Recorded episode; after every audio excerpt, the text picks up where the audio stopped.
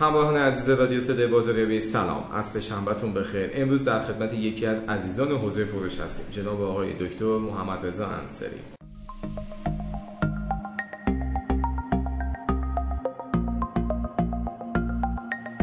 این شد اون بحثی که من می‌خوام مشتری رو به حرف بیارم. شروع کنه به صحبت کردن.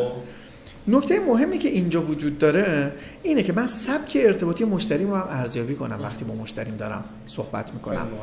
سبک ارتباطی من می‌خوام برم تو فاز متقاعد سازی.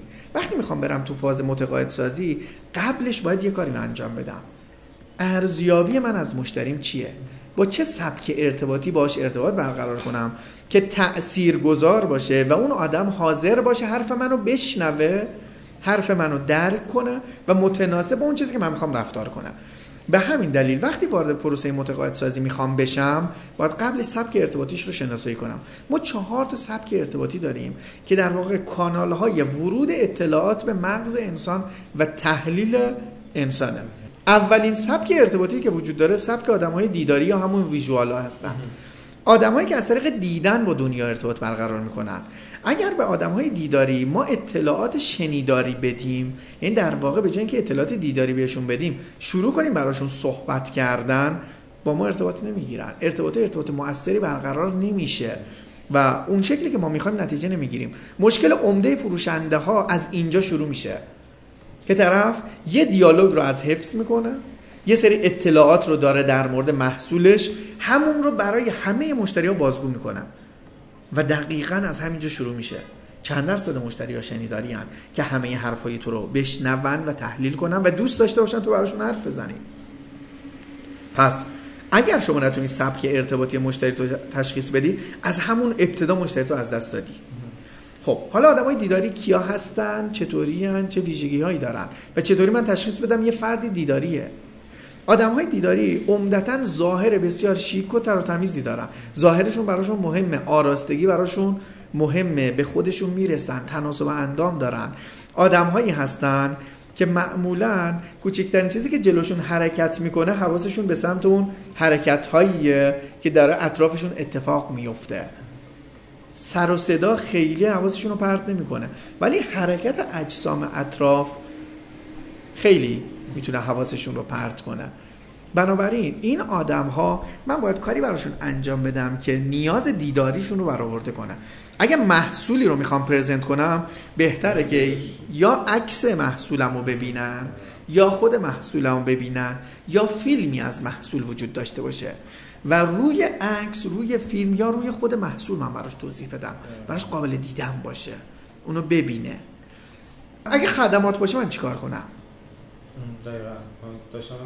این خیلی مهمه که طرف میگه خب من محصول داشته باشم این کار رو انجام میدم. یه وقتی من خدمت دارم.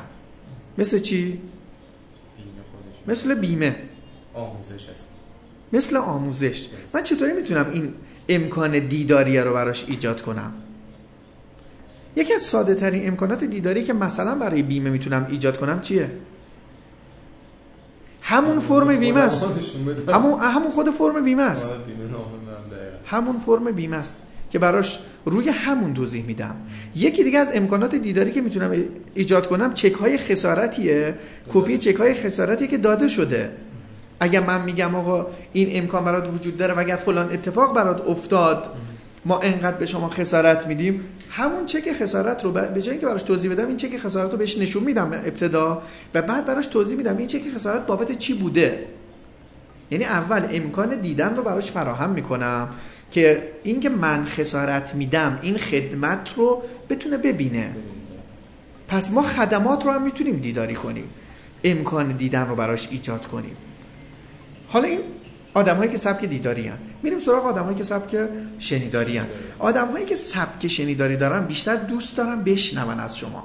دیدی این سری آدما بهش میگه آقا مثلا من فلان اطلاعات رو تو برد زدم بخون. میگه میشه برام توضیح بدی؟ این آدم آدم شنیداریه. اگه شما حواله کنی این آدمو به سایت حواله کنی به برد حواله کنی به مجله به کاتالوگ به هر جا حواله کنی چه اتفاقی میفته با تو ارتباط نمی‌گیره. اگه تو کاتالوگو بذاری و یه دونه یه دونه بهش محصولات تو خدماتت رو نشون بدی خیلی ارتباط نمی‌گیره. برای آدم باید توضیح داد باید حرف زد. آدمایی که خودشون خوش صحبتن آدمایی که روابط اجتماعی بالایی دارن آدمهایی که خودشون زیاد سوال می‌پرسن آدمهایی که وقتی شما حرف می‌زنی مشتاقانه به شما گوش میده آدمهای شنیداری هم. پس برای آدم های شنیداری توضیح بدید چیزی که عمدتا تو بازار ایران رایجه اینه که فروشنده ها معمولا پرزنتشون بر مبنای همین سبکه. واسه همینم شنیداری ها راحت ازشون می‌خرن. بعد اعتقادشون هم اینه که فلان مشتری خوش برخورده خودش خوبه ما می‌تونیم بهش بفروشیم. در حالی که بحث خوش برخورد بودن مشتری نیست. بحث اینه که دقیقا شما از همون کانال داری باشه ارتباط برقرار می‌کنی. از کانال شنیداری. ارتباط برقرار میشه سیگنال ها برقرار میشه. تاثیر می‌ذاری رو آدم. اون آدم تاثیر میپذیره از سبک شما با شما ارتباط موثر برقرار می‌کنه. نتیجهش این میشه که شما می‌تونی بهش بفروشی. علاوه بر این دو تا سبک ما سبک های کینستتیک یا سبک احساسی یا همون سبک لمسی هم داریم. یه سری آدما هستن دیدی؟ حتی ماشین هم می‌خوان بخرن. میرن اینجوری ضربه می‌زنن. میگن ماشین قرص و محکمه. می‌خواد خونه بخره میره کاغذ دیواری ها رو لمس می‌کنه. قفل در رو تست می‌کنه. این آدمایی هستن که آدمای لمسی هن. آدم لمسی اگه من می‌خوام بشناسمشون عمده آدم های لمسی یه حالت خستگی خاصی دارن. یه خمودگی خاصی تو چهرهشونه.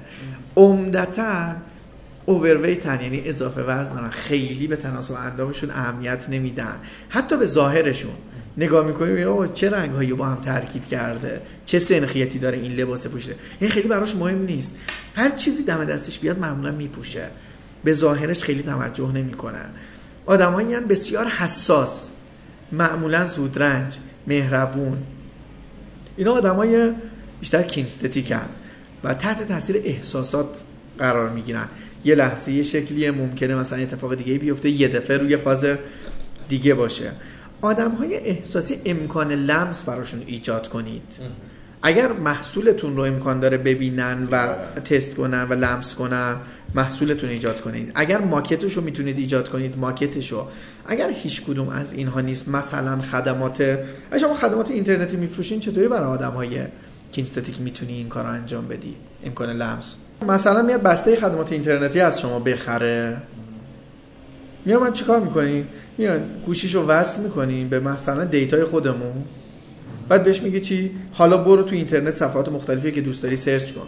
یه فیلم دانلود کن. یعنی خودش چی میشه؟ خودش درگیر میشه با اون مسئله و داره عملا لمس می‌کنه خدمات منو. یا می‌خوام یه چیز رو روی سایت توضیح بدم. ازش می‌خوام خودش پشت کامپیوتر من بشینه و موس رو خودش دست بگیره خودش آیتم ها رو بالا و پایین کنه و من براش توضیح میدم. یعنی امکان لمس و برقراری ارتباط مستقیم با محصول و حس کردن محصول لمس کردن محصول چه خدمات باشه چه کالا باشه باید برای مشتری که کینستتیک ایجاد کنم و سعی کنم احساساتش رو درگیر کنم. و هر چقدر این آدم احساساتش بیشتر درگیر شه امکان تاثیرپذیریش بیشتره. و بعد از اینا میرم سراغ آدم های رفلکتیو. آدم های تحلیلگر یا اصطلاحا آدم های منطقی هم بهشون میگن. آدمایی که همه چیشون بر مبنای دو دو تا چهار تاست. یعنی هر چیزی رو دنبال استدلالش میگردن. دیدین یه سری آدم ها شما میگی آقا ما بهترین شرکت فلانیم یه رو چه حسابی این حرفو می‌زنی؟ کی گفته؟ این طرف دنبال چی میگرده؟ دنبال میگرده. اگر حرفی می‌زنی بابتش مستندات داشته باشی. اگر حرفی می‌زنی بابتش دلیل داشته باشی. آدمهایی هستن که خودشون کم حرفن. آدمهایی هستن که معمولا سوال می‌پرسن دوست دارن کوتاه جواب بدی. و اگر طولانی جواب بدی بلافاصله وسط حرف شما حرف بزن صفت های تفضیلی و حساسن. اگه صفت تفضیلی به کار ببری سری شما رو زیر سوال می‌بره و می‌خواد بهت نشون بده این کارتون اشتباهه و شما برترین بهترین با کیفیت ترین نیستی. و اصلا معنا و مفهومی نداره. پس برای این آدم ها بهتره من با دلیل و استناد صحبت کنم. این آدم ها نسبت به عدد و رقم حساسن. پس اگه می‌خوام باشون ارتباط برقرار کنم از عدد و رقم استفاده می‌کنم. از جدول و نمودار استفاده می‌کنم که بتونم اونها رو بیارم به سمت خودم بیارم تو بازی خودم و بیارم به سمتی که سیگنالاشون با من برقرار شه بتونیم ارتباط با جالب بود. این بحث صحبت شخصیت هایی که گفتی من یاد بچه تیم IT میفتم که بحث رابط کاربری ان که UX و می‌خوان طراحی کنن دقیقاً persona ی مخاطب باید نگاه کنی ببینید که ما الان داریم چه محصولی رو میدیم. و واسه اینکه اصلا مخاطب ما چه کسانی هستن و بخش اون لمسی ها که می‌گفتی و بخش اون دیداری ها دقیقا با همین طراحی سایت ها اینا چقدر خوبه که بعضی ما می‌بینیم که سایتشون میگیم که چقدر قوی کار شده در اصل اومده روی اون شخصیت ها کار کرده. اینکه ولی خب یه خود این که واسه 14 شخصیت ما بیایم خود کار داشته باشیم روی سایتمون یه خود کار خیلی سختیه که بخوایم فروش اینترنتی هم داشته باشیم.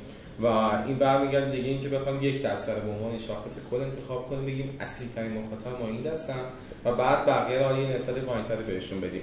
و تو اون بخش تکنیک ها ما راجع به شخصیت ها و ارتباط گرفتن صحبت کردیم و راجع به اون اینکه تو این بخش تکنیک ها نکته دیگه باقی مونده اگر من بخوام حالا تو بحث متقاعد سازی بیشتر موثر باشم یه سری تکنیک هم نیاز بدونم. مثل چی؟ مثل داستان سرایی. داستان سرایی تکنیک بسیار قدرتمندی برای متقاعد کردن افراد. شما وقتی یه داستان رو مطرح می‌کنی. هم نیمکره چپ و هم نیمکره مغز راست مغز انسان درگیر میشه. چرا؟ چون وقتی یه داستان رو میگی نیمکره راست درگیر عواطف و احساساتی که تو داستانه. نیمکره چپ داره دنبال دلیلی میگرده که اون داستان مطرح شده. یعنی من تمام تمرکز و توجه مشتری رو دارم. یه فروشنده به چی نیاز داره؟ به اینکه مشتری کنارش باشه. به اینکه مشتری همه توجه و حواسش تو جلسه باشه. شما با یه داستان داری تمام توجه مشتری رو می‌خری. وقتی میگیم یکی بود یکی نبود چه اتفاقی میفته همه حواسا جمع میشه.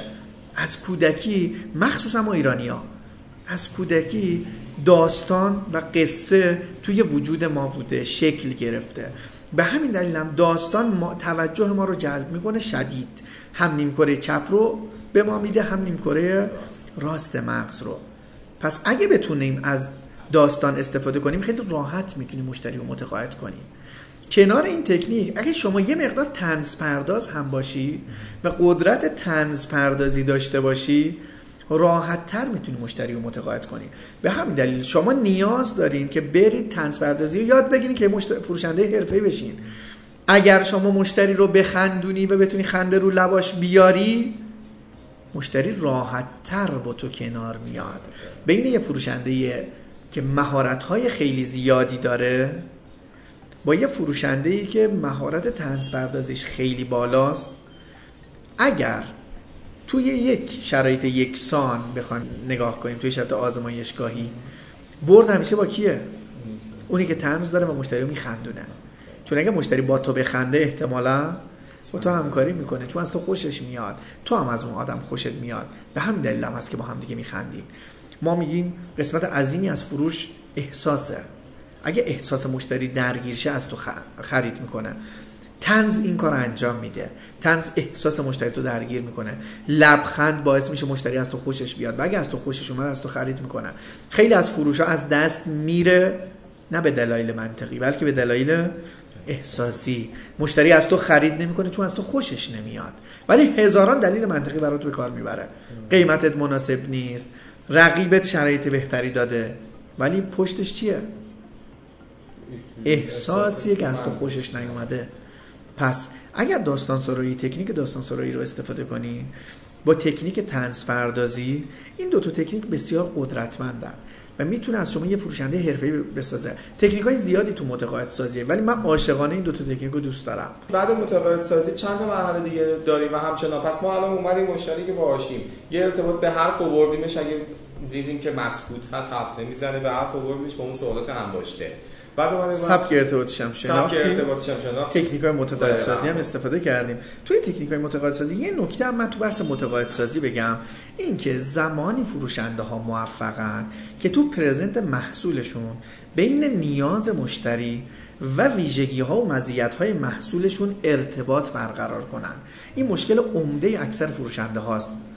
عمده فروشنده ها میان شروع می‌کنن ویژگی های محصول یا مزیتش رو گفتن بدون اینکه لینک برقرار کنن با نیاز مشتریشون.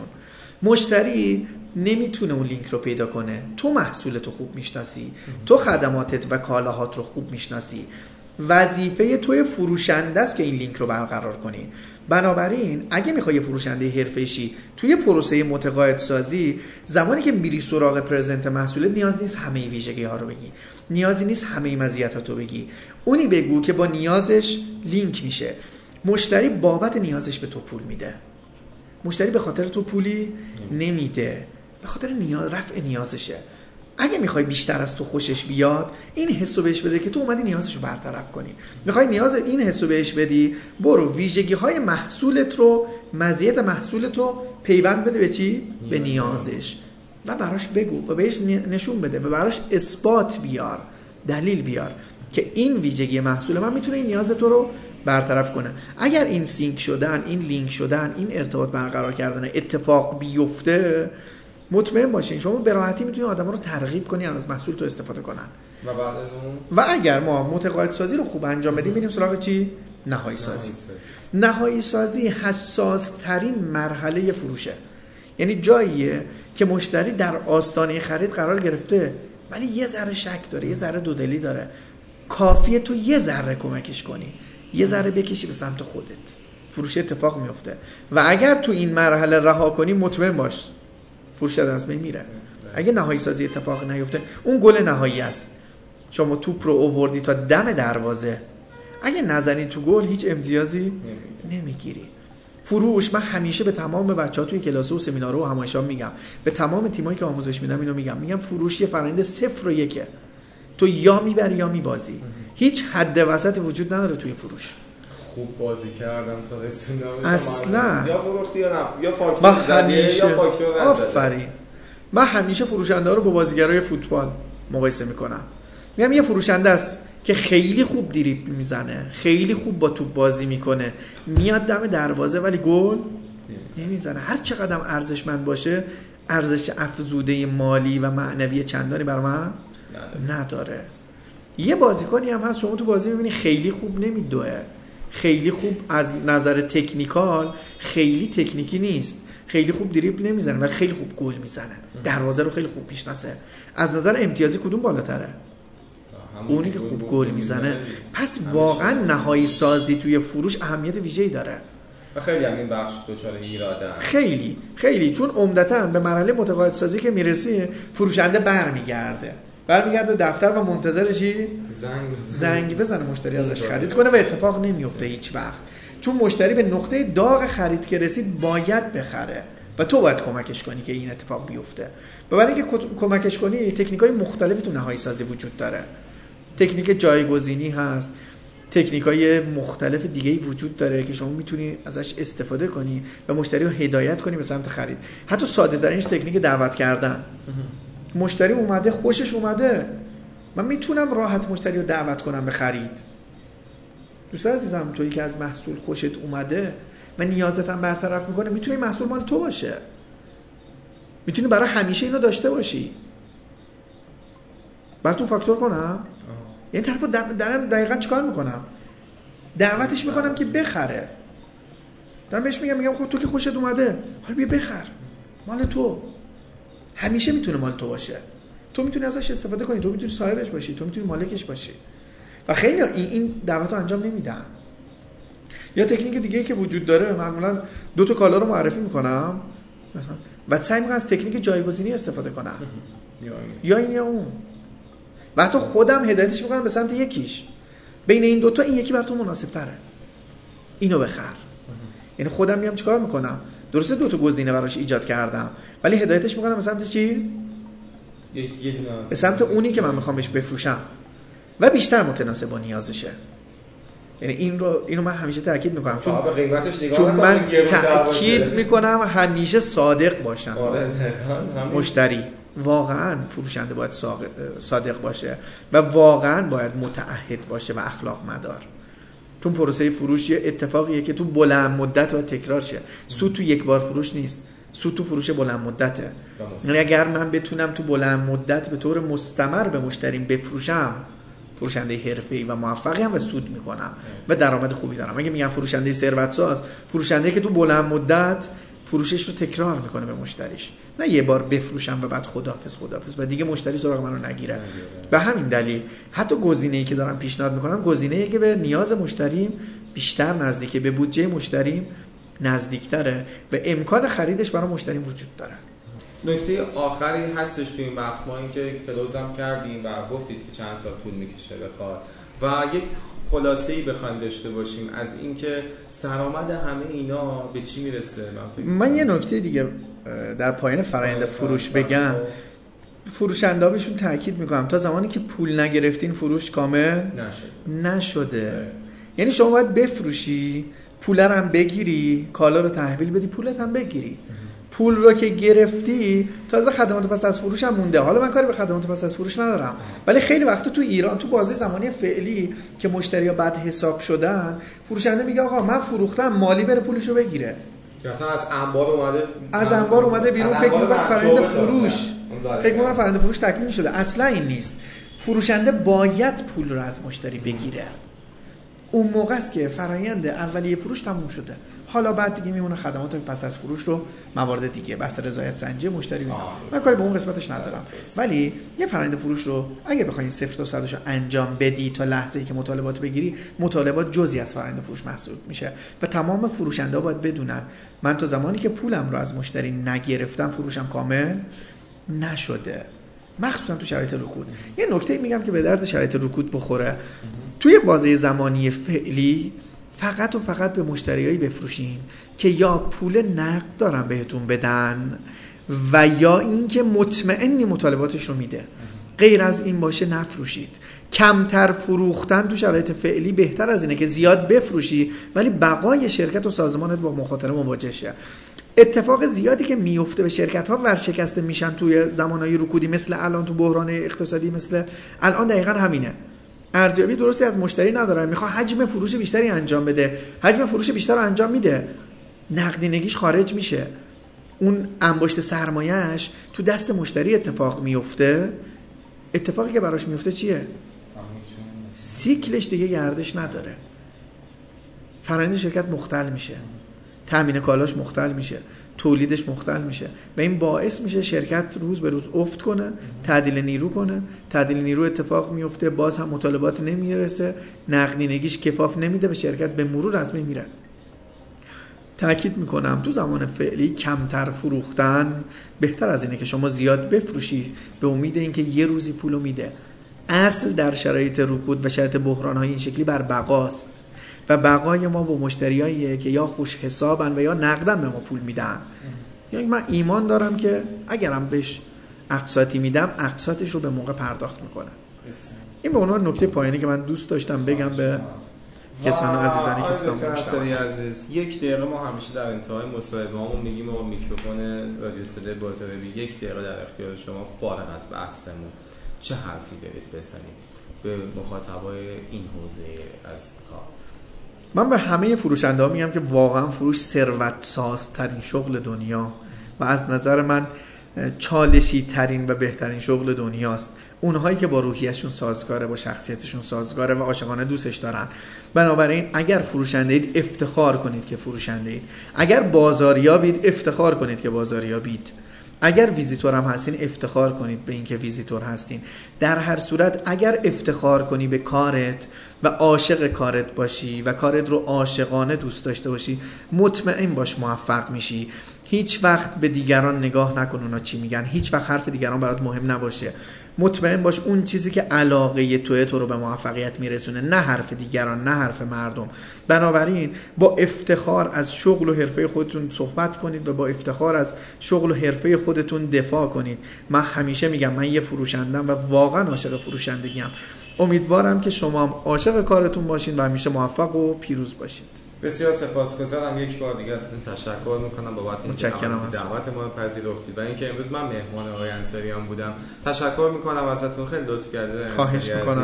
نکته دیگه نیستش که خوشحال شدم خدمت شما بودم و خوشحالم که از این طریق با دوستان ارتباط داشتم و امیدوارم که موفق و پیروز و پایدار باشید. سپاسگزارم. ممنونم. تا یک برنامه دیگه و یکی دیگه از عزیزانی که باشیم مصاحبه داشته باشیم بدرود.